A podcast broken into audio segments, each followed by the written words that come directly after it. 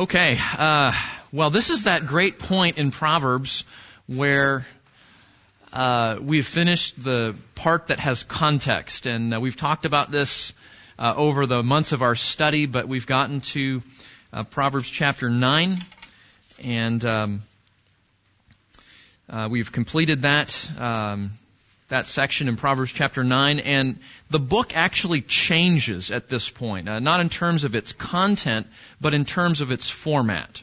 And if you've ever read through the book of Proverbs, uh, many of you uh, uh know that there are 31 chapters in the book of Proverbs. There's uh, anywhere from 30 to 31, occasionally 28 days in the month, and uh, so at that sometimes 29. And some, so you can use that as a you know read through the book of of Proverbs every month, and um, and so, uh, if you've read through it, you recognize there's a real difference that happens starting in chapter 10. Chapters 1 through 9 are much like other books in the Bible where there's a flow, there's a context, there's a logic to the progression. In chapter 10, uh, chapter 10 totally changes that, and we have very little context. He, uh, Solomon goes into this um, sort of shotgun mode of wisdom where he's just launching out little tidbits of wisdom. Sometimes they're connected, and sometimes uh, Solomon's habit actually is sometimes he'll he'll take two or three verses and connect them together. But for the most part, it's it seems and feels very random. And that creates a challenge for us in our study is you know, what do we do right now? Because we can just walk through the randomness and just try to you know, reset every time we come to a different subject, which could be, you know, every five or seven minutes. Um, uh, the other way to do it is to study the, from this point on, to move toward a topical model of studying. And, and that's what I'm going to try to do with you uh, in the weeks to come in Proverbs. So uh, there are a couple of dozen topics in Proverbs that we can sort of categorize. And so what we're going to do starting today is to launch into those topics one by one and work through them. Some of them will be, you know, maybe we'll talk about um, what, uh, the wisdom of friendship, right? And we spend a whole Sunday talking about it. We might spend three Sundays talking about that, and then we'll move on to another subject. Um, but the way I want to do this is um, I want to let the context of chapter 10 sort of dictate where we go first. So if you have your Bible, uh, turn back to the book of Proverbs and turn to, tap, to chapter 10. And I want you to notice the very first topic that is introduced for us. And uh, it says the Proverbs of Solomon. Uh, we know from uh, some of the internal evidence of the book and also from some of the historic books that were written in the Bible uh, surrounding the context of Proverbs that there were some of Solomon's uh, advisors, uh, his mighty men, as they're sometimes called, uh, who took several of his proverbs and edited them down into the format that we we have in our Bible. Um, so maybe that's why they're formatted the way they are, because an editor came by and tried to give um, uh, a structure to it. We don't know totally how that works. But right out of the gate here, it says the Proverbs of Solomon, chapter 10, verse 1, a wise son makes a father glad, but a foolish son is a grief to his mother. And um, the subject that, that Solomon pulls up as we, we start into chapter 10 is the subject of uh, children and parents. Or parents and children. That's the way I wrote it on the notes. Um, so what we want to do is let this verse introduce us to the overall theme of parents and children in the book of Proverbs. Now, this is not new to you if you've been to this class at all before, because uh, the book of Proverbs is largely a book written by a parent to children, and uh, much of its discussion is, uh, you know, it's, it's sort of, um, you know, uh, spirit-inspired eavesdropping. You know, it really is, because as we read this book, it's like we're getting to listen in on a conversation between Solomon and his children and learn and benefit from what we hear. Uh, so we've seen that so far, um, but overall, th- there's there are other themes, grander themes, bigger themes uh, about parents and children, and so we want to investigate some of those themes today as uh, as we think about our verses. Now, uh, you may be a parent, and that's great. Uh, this will be uh, very, very applicable. applicable. Uh, you may be a child. I think all of you were children once. I think that covers everybody. Um, so there, there is wisdom here, thinking about it from the children's standpoint. Some of you are still children in the home, and so this will be very beneficial.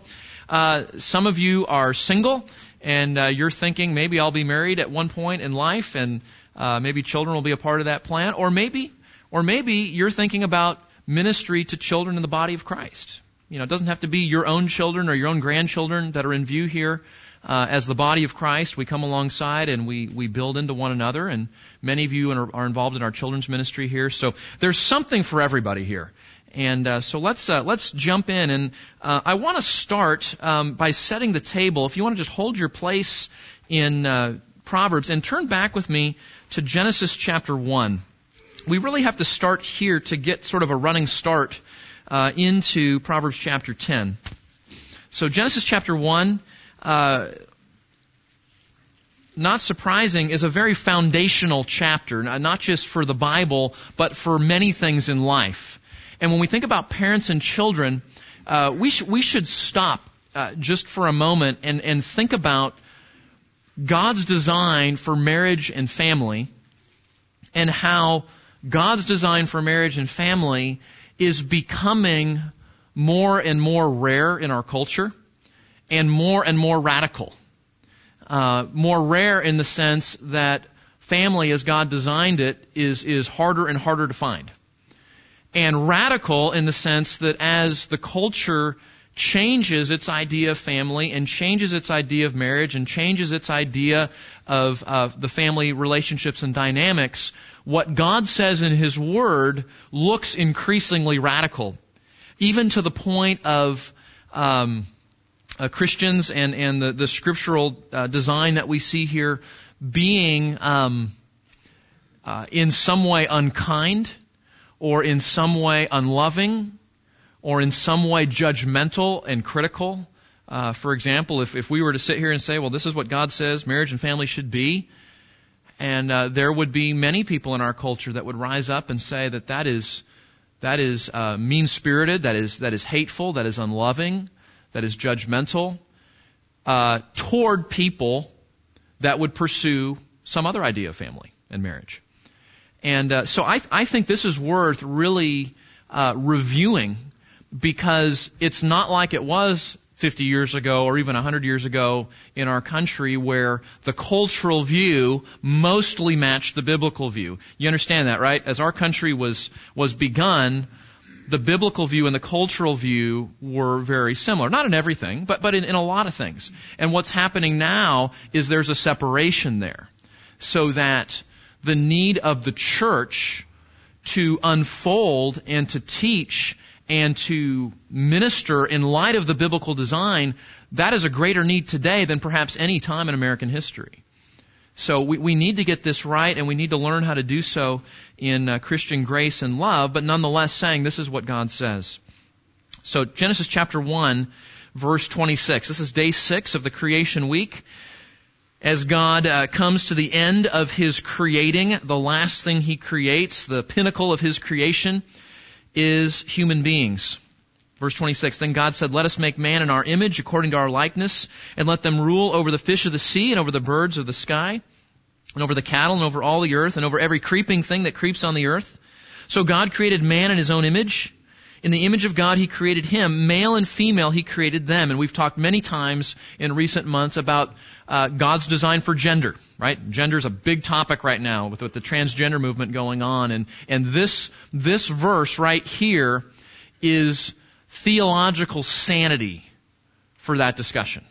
Because this verse teaches us very clearly uh, God's design for gender, why He did that, what that means, and what it means to walk with God as either a man or a woman. And uh, we've noted before, if uh, you've missed some of those series, that gender gender is built upon the reality of what we just read here, that both men and women are made in the image and likeness of God. So his design for gender is rooted in the image that God puts in human beings. So when we start wanting to mess around with what gender is, we actually are tinkering with the very image and likeness of God that is stamped on every human being. And that's a very serious thing. Okay? So we, we, we read on. So God, um, God blessed them, verse 28, and said, Be fruitful and multiply and fill the earth and subdue it. Or we might say he said, Go and make disciples, right? Um, the, the, the short people, the little people that will be a part of our homes. um, rule over the fish of the sea and over the birds of the sky and over the, every living thing that moves on the earth. And, and we come to find out, if you turn the page to chapter 2, that the way that God intends for that being fruitful and multiplying to happen is in this amazing, unique relationship that God designs as we, we learn about how Adam and Eve specifically were created, uh, this amazing relationship that God calls marriage. Chapter 2 verse 18, then God said, It is not good for the man to be alone. I will make him a helper suitable for him. And that tells us something of why there is a husband and a wife in the, in the marriage relationship. There is leadership, there is helping, there's a complementarity that happens in that relationship. And if we were to unfold this narrative, we would learn a lot about how that is. Uh, so God makes Eve. You guys know the story. Uh, Adam wakes up and he declares his allegiance in marriage to her in chapter 23. This is now bone of my bones and flesh of my flesh. That's a covenantal formula there, as well as a, um, you know, the obvious thing is he's saying after after all afternoon of looking at all these animals that have a male and a female and there's no one like me, he wakes up and says, "This is her. This is my complement." Um, and he he pledges his allegiance to her in marriage in the the covenant language there of bone of my bones and flesh of my flesh. She shall be called woman because she was taken out of man, noting uh, the complementarity that was built in to the very design of Adam and Eve for one another. And then this marriage verse, verse 24, for this reason a man shall leave his father and mother and be joined to his wife, and they shall become one flesh. So that's the summary, but, but we, we can make some observations. That God made a man and a woman, that God's design for marriage is a man and a woman coming together in a permanent covenant of marriage that's meant to be lifelong, and that in the covenant of that marriage, God calls husbands and wives to be fruitful and multiply, and insofar as God gives them the, the biological capacity, they are to pursue children in that. And, and that is, that is God's design for marriage and for family. Now, some footnotes. We know uh, from what Jesus says and other parts of Scripture that there's a gift of singleness, that there are some people that will not pursue that marriage, uh, not because they're second class Christians or anything, but because that's God's design in their singleness. We understand that. We understand that for some reason, uh, uh God decides that some couples cannot biologically have children. And there are plenty of examples of that in Scripture, and we know that God's good design is in that. So we understand there are some exceptions that God tells us about in Scripture. Uh, but but sort of the the the way it works for for most people is going to be this uh, this covenant of marriage and children that come as part of that relationship. Okay, so that that's the background. Now there's a reason for that. That that that family unit of husband, wife, children, that unit is designed for a very specific purpose. That that that, that family unit is one of well, it really is the initial basic building block of society in God's design. And that's why the culture mandate, as it's sometimes called there in chapter 1, that uh, as, as Adam and Eve come together, they are to fill the earth and subdue it, and then they are to rule over the creation and be stewards over creation.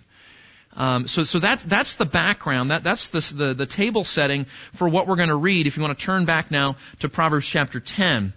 Because in that family unit, God intends for certain things to happen. God understands that children do not automatically come into the world and become what God wants them to become. Which is why He invented parents. Parents. There, there's a design in this, and, and, that's why when we read Proverbs, we don't read it. You know, as a as a child, for for the teenagers in the room, you know, you may read this and go, that's so unfair. Why do my parents get to be the boss? You know, why do I have to, uh, you know, be trained by them? Why do I have to do what they say? Well, why do they have the, the power to correct me? Why isn't it the other way around? And the answer is because God, because God knows better. Because God knows there's a reason that two year olds are not running the world today. Uh, we, we, would have a very, uh, uh, well, let's just not even think about that. That's just that's just painful even to to think about there.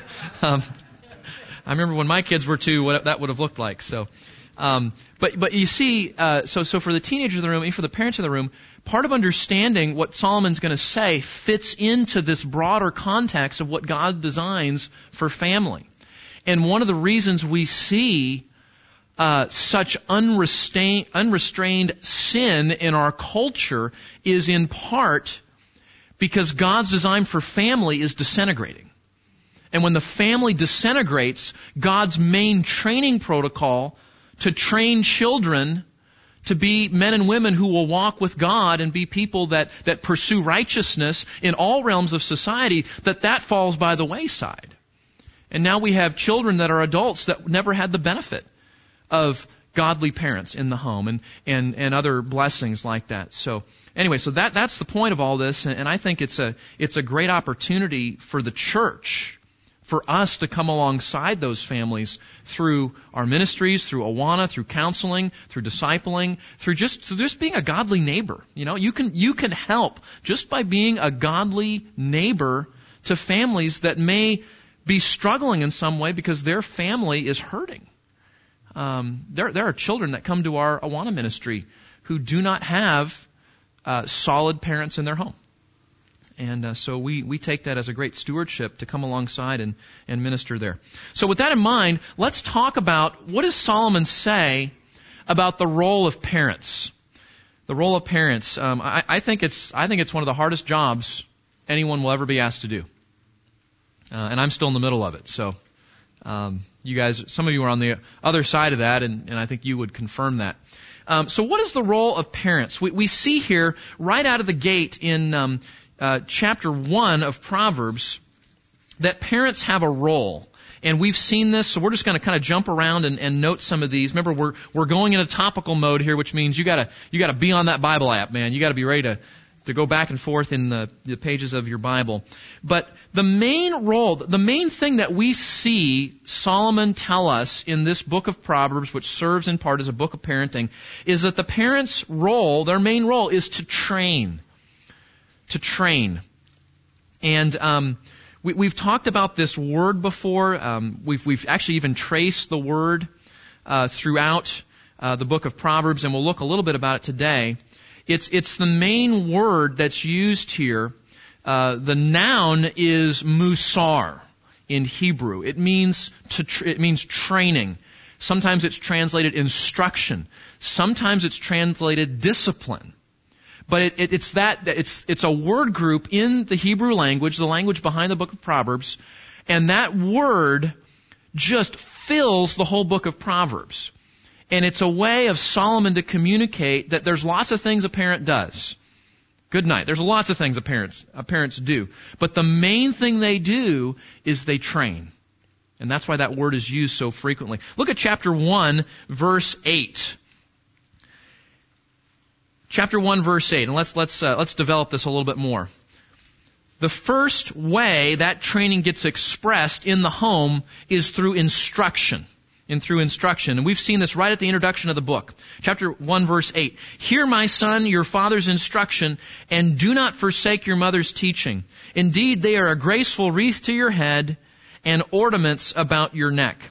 What it means to train what it means to be a parent is to instruct your children. Now, now this is um, this flies in the face of contemporary psychology, especially as was popular in the 70s and 80s.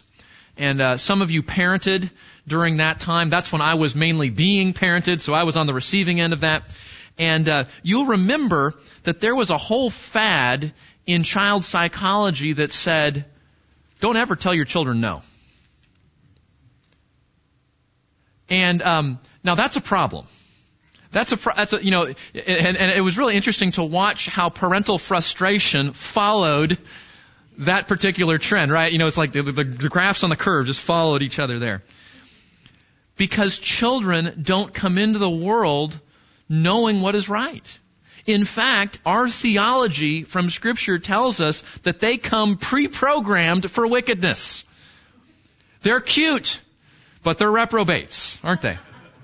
Um, and so they come, they, they do, they, they come into the world and they have wonderful qualities, wonderful gifts, wonderful talents. We, we ooh and ah and we take pictures and we post them and we, we, we and that's a wonderful part of, of childhood. But their hearts, spiritually speaking, are bent by nature away from God and toward themselves and autonomy and independence. You're saying, but they're only 18 months old. Yes, but they think they can rule the world. They really do. And so, what is God's counter to that? What, is His design for that? Well, His design is parents must first of all instruct their children. Now, now, have you noticed this? That um, children do not sometimes heed your instruction the first time you give it to them. And all God's parents said, right, okay, this is how the, and, and God's grandparents, grandparents, yeah, okay, alright. So, what is God's design? that was funny. Um, what, what is God's design when parents instruct their children and their children do not receive or heed that instruction? That leads to the second aspect of what training means, and that is correction.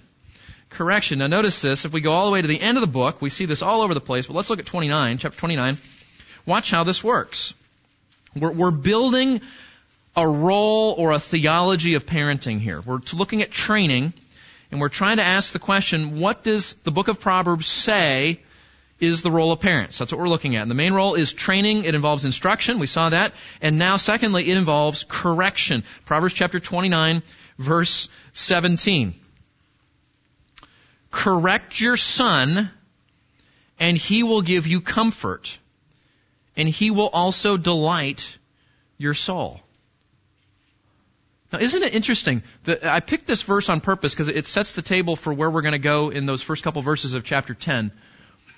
There are verses in Proverbs that say if you correct your son or you correct your daughter, it benefits them. But this verse is talking about what? The benefit to the parent. You know why parents everywhere are pulling their hair out? Because they're not correcting their children. Which means they're just going around doing whatever they're doing, and mom and dad are going, ah, what do I do? And this says, is, is, and you know, if, if you're a parent, you get this. It is really, really, really, really painful to correct your children sometimes. And yet, the promise of this verse is there are good things on the other side of that correction. There are good things for your child, and there are good things for you. The focus here is the benefit to the parent. Correct your son, and he will give you comfort. I've learned as a parent that doesn't happen like, you know, five seconds after the spanking. Sometimes it takes minutes. Sometimes it takes hours. Sometimes it takes days or weeks or even months. Uh, there are some things because progress, sanctification is progressive in children, just like in adults. Sometimes it's years. And you're looking not for perfection, because that, that happens in heaven. We're looking for a trend. We're looking for growth and progress, just like we're looking for in the life of adult Christians. And that's assuming our children are regenerate. A lot of them aren't regenerate yet, which means, you know, we are teaching them the things of God. We are teaching them biblical morals. We're teaching them their need for a Savior. But that training is limited until Christ is embraced, until the Holy Spirit comes and resides, and, and now they can begin to honor God from their heart. They can love God and love their neighbor from their heart, not, not just because you've trained them to do those things because they're right and you say so. But nonetheless, we see here that there is blessing, there's comfort, there's delight. Uh, when your children come back and say, you know what, um, I needed that. And when you begin to see the fruit of it. So there's instruction, there's correction, and then there's discipline. Uh, correction, if we want to describe that as more of a, a verbal uh, issue, discipline there's our word musar again, chapter 19, verse 18. Discipline has an instructional component, a corrective component, and a, um, a disciplinarian component. So, chapter 19, verse 18. Discipline your son while there is hope, and do not desire his death. What do you do with that? Um, I mean, there's different ways to take that.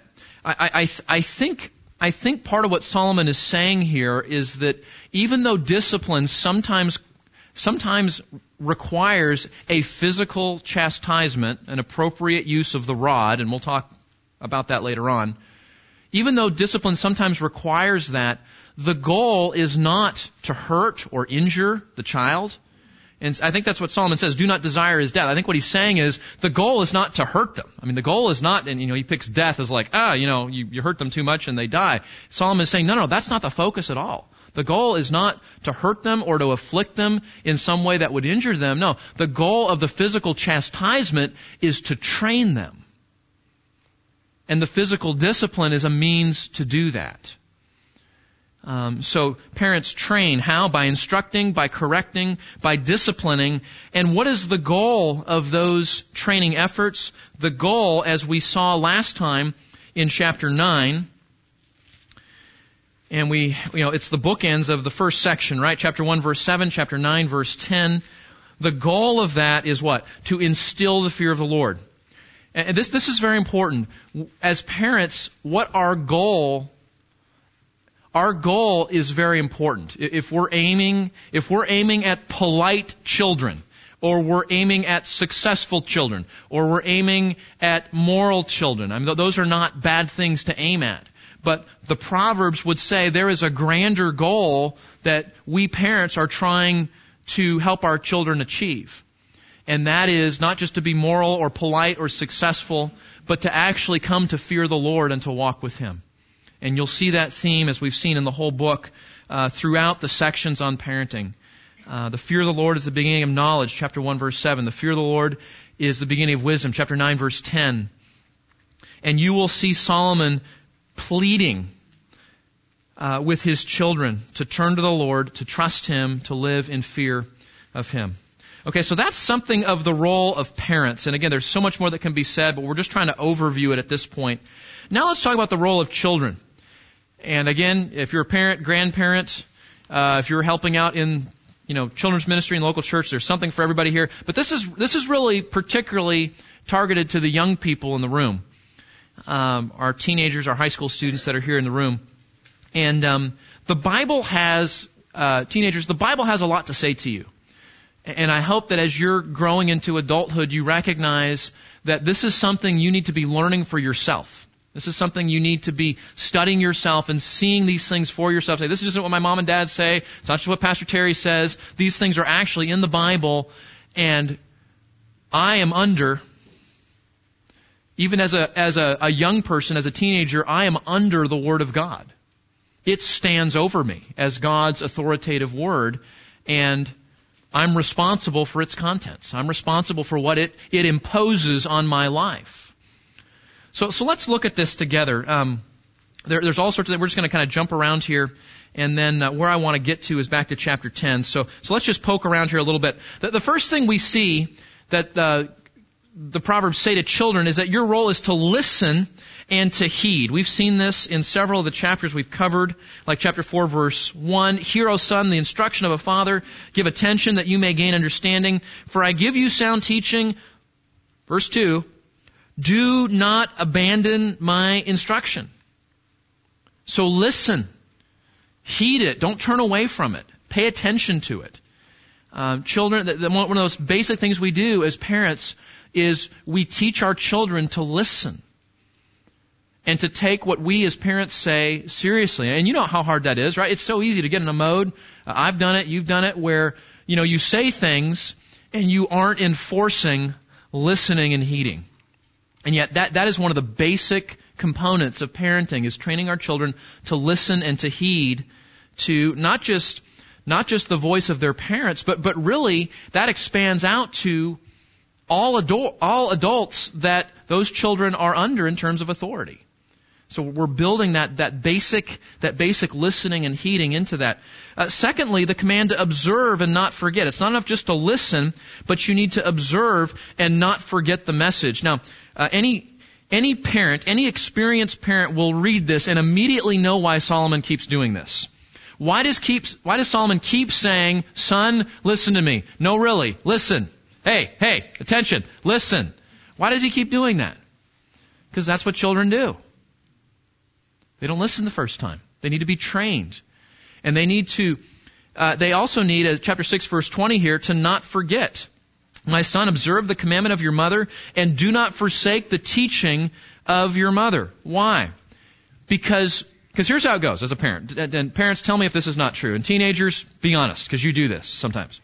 Um, your mom and dad will sit down and they will talk to you about what God says in the Bible regarding the situation that you're dealing with, with a friend, maybe a financial purchase, uh, maybe how you just had conflict with your brother or sister, you know, something along those lines, and they are giving you life. They are giving you God's word, God's wisdom that will cause you to flourish and to know the smile of God in your life. That's what they're doing. And you listen, and as soon as they're done, you're right back on your iPad. And you, you know, that conversation is long gone. You, you, they unfold life for you in the scriptures. And you're thinking, I wonder what my mom's going to make for lunch today. Because that, that, that's the, that, that is the, the modus operandi of teenagers. That, that's where we are. We, and, and, and can I say that we're picking on you? We all did that too. The old people in the room, we were teenagers one time, we did the same things, okay? So don't feel like we're picking on you.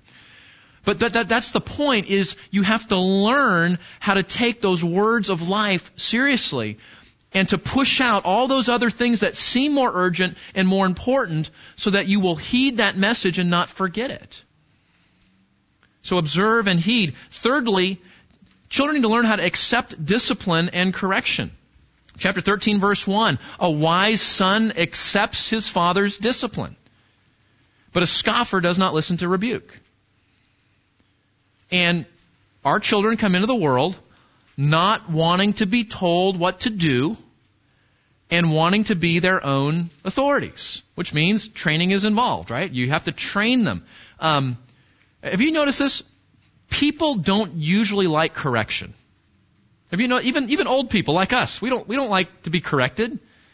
You know, we, we get defensive, we get our feelings hurt, we we we get um, you know we want to give them all the reasons why this is a good exception for why I didn't do what I should have done, and that, that's our nature. That's part of our fallenness, and and what, what the one of the arguments of this book is you cannot grow and mature if you don't learn to receive correction.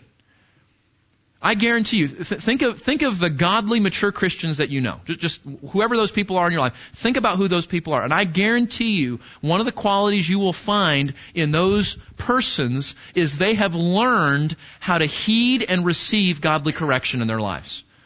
And we know that because Solomon says that's one of the marks of a wise person. You, you, don't, you don't magically become a mature Christian without that skill, without that ability. So, do we want to let our kids figure that out someday as adults, or do we want to start training them now to learn to receive correction? It's not unpleasant. No one likes to do that. We don't like to be corrected. But by training children in the value of it, by correcting them, over time they learn to develop a heart that is receptive to that by God's grace.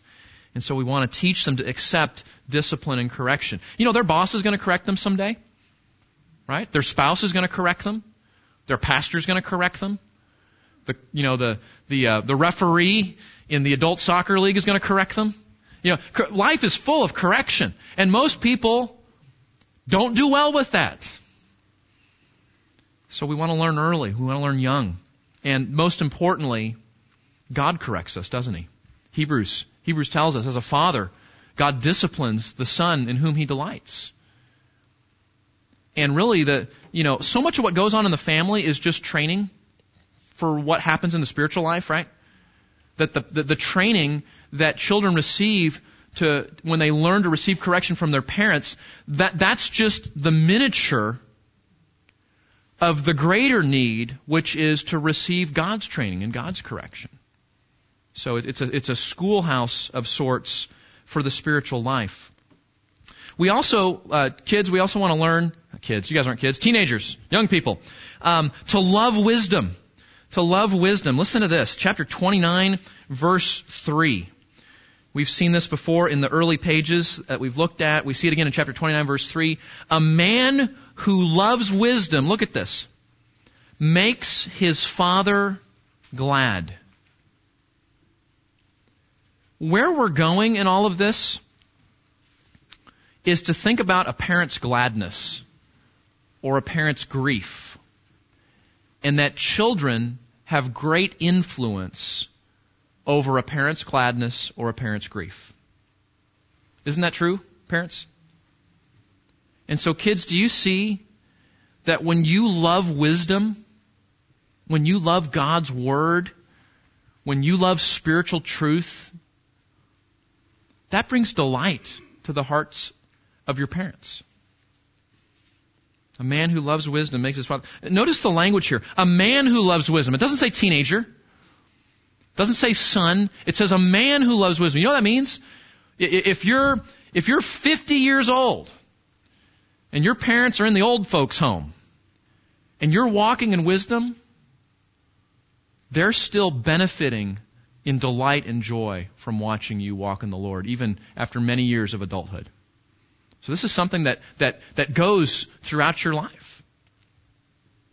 Notice, teenagers also, the need to watch over your heart. Love wisdom and watch over your heart. And he, he gives some particular areas. The Proverbs give particular areas where Solomon says, if you watch over your heart, particularly in this area, you will see blessing and benefit in your parents. Look at, you're in 29, just back up to 28. Look at chapter 28, verse 24. He who robs his father or his mother and says, it is not a transgression, is the companion of a man who destroys. This is interesting, teenagers. This says there are certain things you can do to your parents that are particularly grievous to God. And one of the things he says here, he who robs his father and his mother and says, there's nothing wrong with that. They're my parents. They, they, they owe me. You can, you can hear the teenage script that goes with that, can't you? Is a companion of a man who destroys, who kills, who murders. You say, man, that's, that's pretty serious. So we see one, one area where we see, um, that, par- that children can sin against their parents is in the area of stealing or theft and the, the seriousness of that. We also see it, this is interesting too. Uh, flip back to, well, you're in chapter 28. Just flip over to chapter 30, verse 11.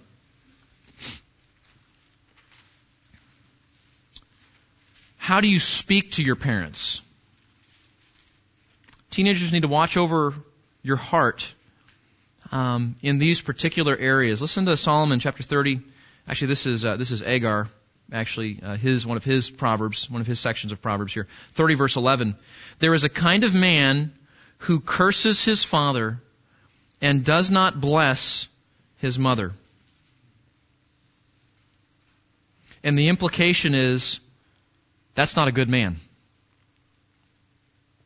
Look down at verse 17. The eye that mocks a father and scorns a mother the ravens of the valley will pick it out and the young eagles will eat it. How's that for a graphic? Um, you know, one of the things we've noticed in the book of Proverbs is Solomon, as a wise father, knows that he sometimes needs to be creative to get through to his children. Uh, now Solomon wasn't competing with you know PlayStations and iPads, but he was competing with the normal teenage distractions in the ninth century, whatever that looked like.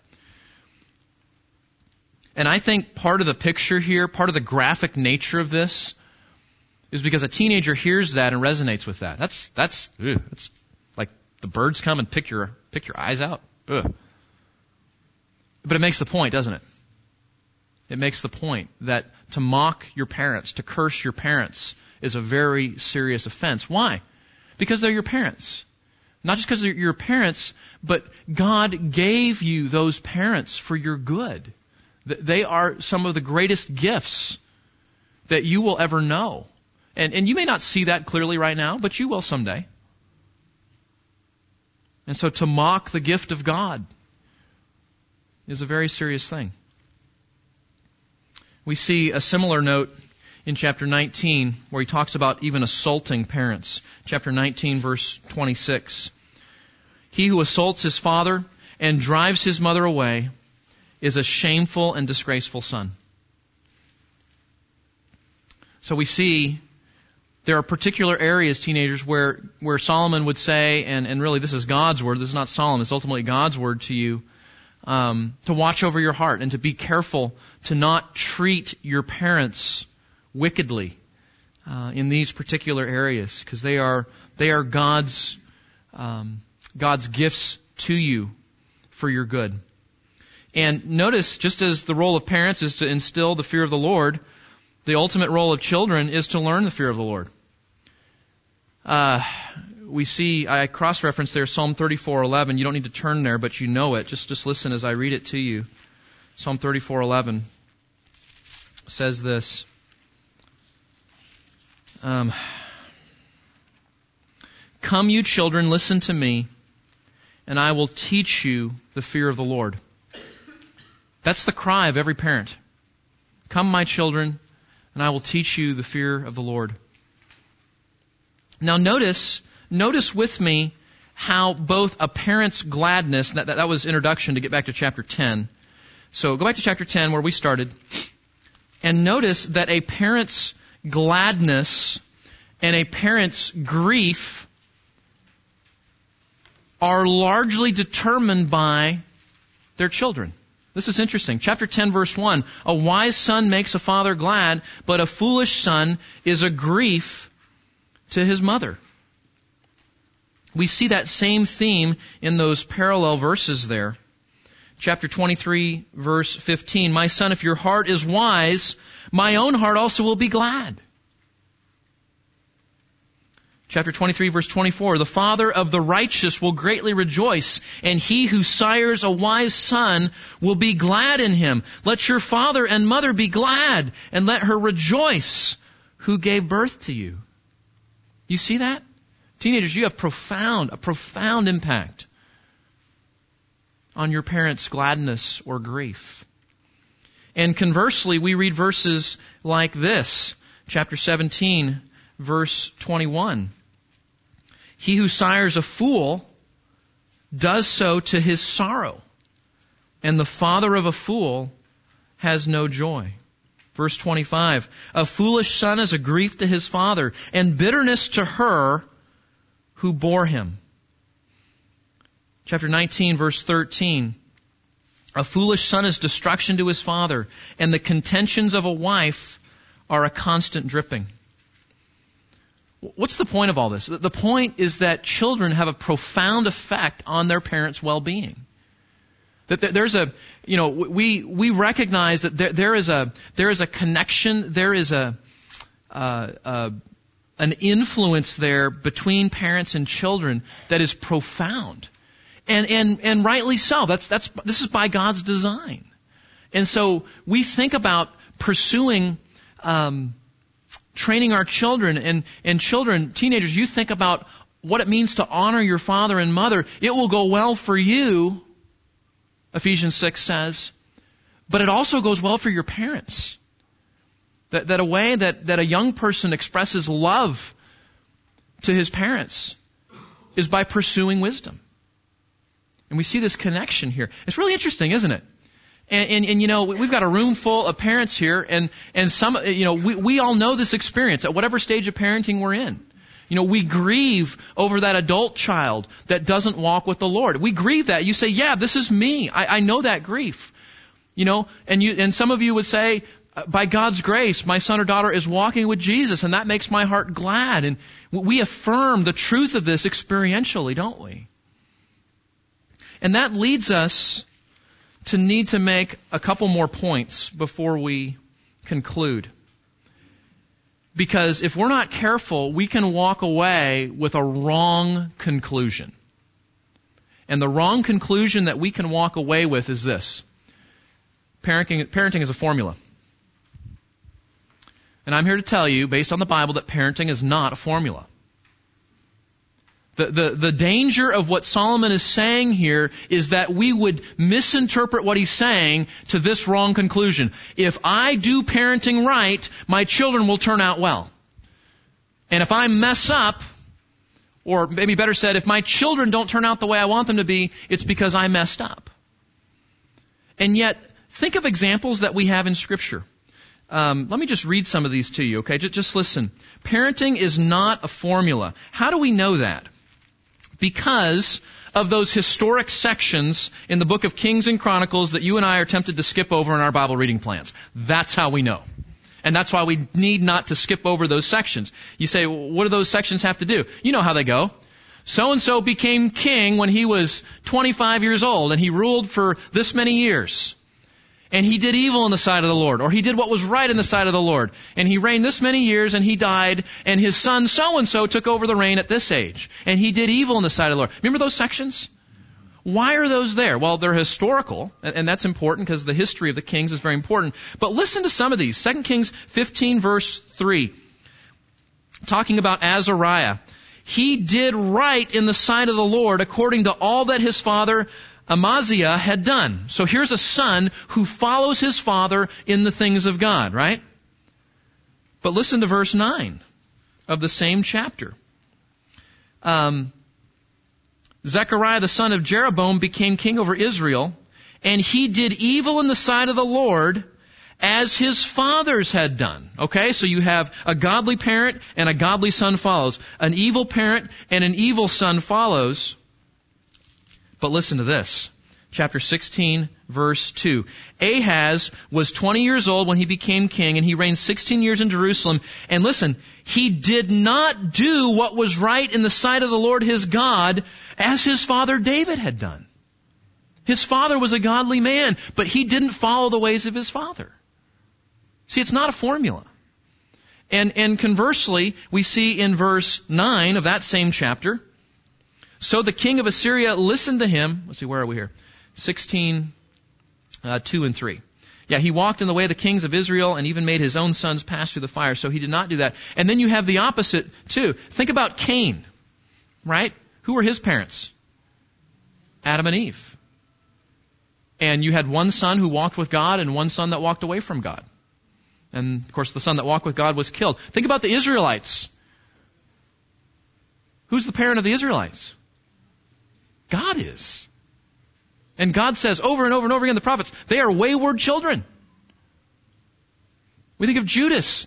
Good night. He was one of the twelve apostles.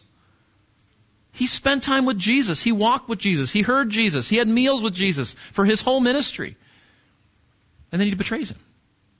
So, guys, parenting is not a formula. It's not like a vending machine. You put the right thing in and you get the right thing out. And that reminds us that both parents and children need God's grace. Doesn't it? Because as parents, we know that we are not perfect parents, that we fail. Some of us uh, grieve over things that we've done as parents. And we need the grace of God to know that the goal is not to be a perfect parent. The goal is to trust God and to be a growing parent. And we need God's grace even as we think about our children that are not, stay with me, that are not walking with the Lord. We need God's grace to encourage us, to, to lift our head, to give us hope for that. As we grow as parents, we continue to pray for our children. And you know, children need God's grace too. Because it's not a formula. You saw, you can have really godly parents and children will walk away. Our children need God's grace. Parenting is not the sole determiner of who our children become. Parents, parents are one of three variables in the equation, okay? Why do children turn out the way they do? There's three variables in the equation. There's the role of parents. That's what we've been talking about today. There's what the child chooses to do. They are, they are an image bearer. They are their own person. And before God, they have to decide to, you know, choose whom they will serve. And then finally, the third variable is the sovereign, wonderful plan of God. And you know what? As a parent, we don't control our children, and we don't determine the sovereign plan of God. So that brings us back. Both parents and children need God's grace to trust Him, to pray for that grace, to lean on His grace, and to know that as our perfect Heavenly Father, He really does know what's best. And so we humble ourselves in dependent trust on Him as we pray for our children and as we pray for ourselves to be the parents that God calls us to be. Okay, that's where we need to land. Let's pray. Lord, we're grateful for your grace and thank you, Lord, that we can lean on that grace uh, there's something about parenting that, that exposes our weaknesses and helps us to see how much we need your grace and wisdom. Lord, I pray uh, there are many children represented in this room, uh, those of us that are parents and grandparents, even great grandparents. And some of those children, grandchildren, great grandchildren, don't walk with the Lord. And we would appeal to you right now for your grace and mercy in their life. Would you draw them to yourself? And Lord, we pray too for our efforts as parents or grandparents or as Awana workers or nursery workers, whatever influence we have over children, would we be the type of people that would be conduits of your grace, uh, that children would grow in the fear of the Lord and a desire to walk with Jesus? We pray in His name. Amen.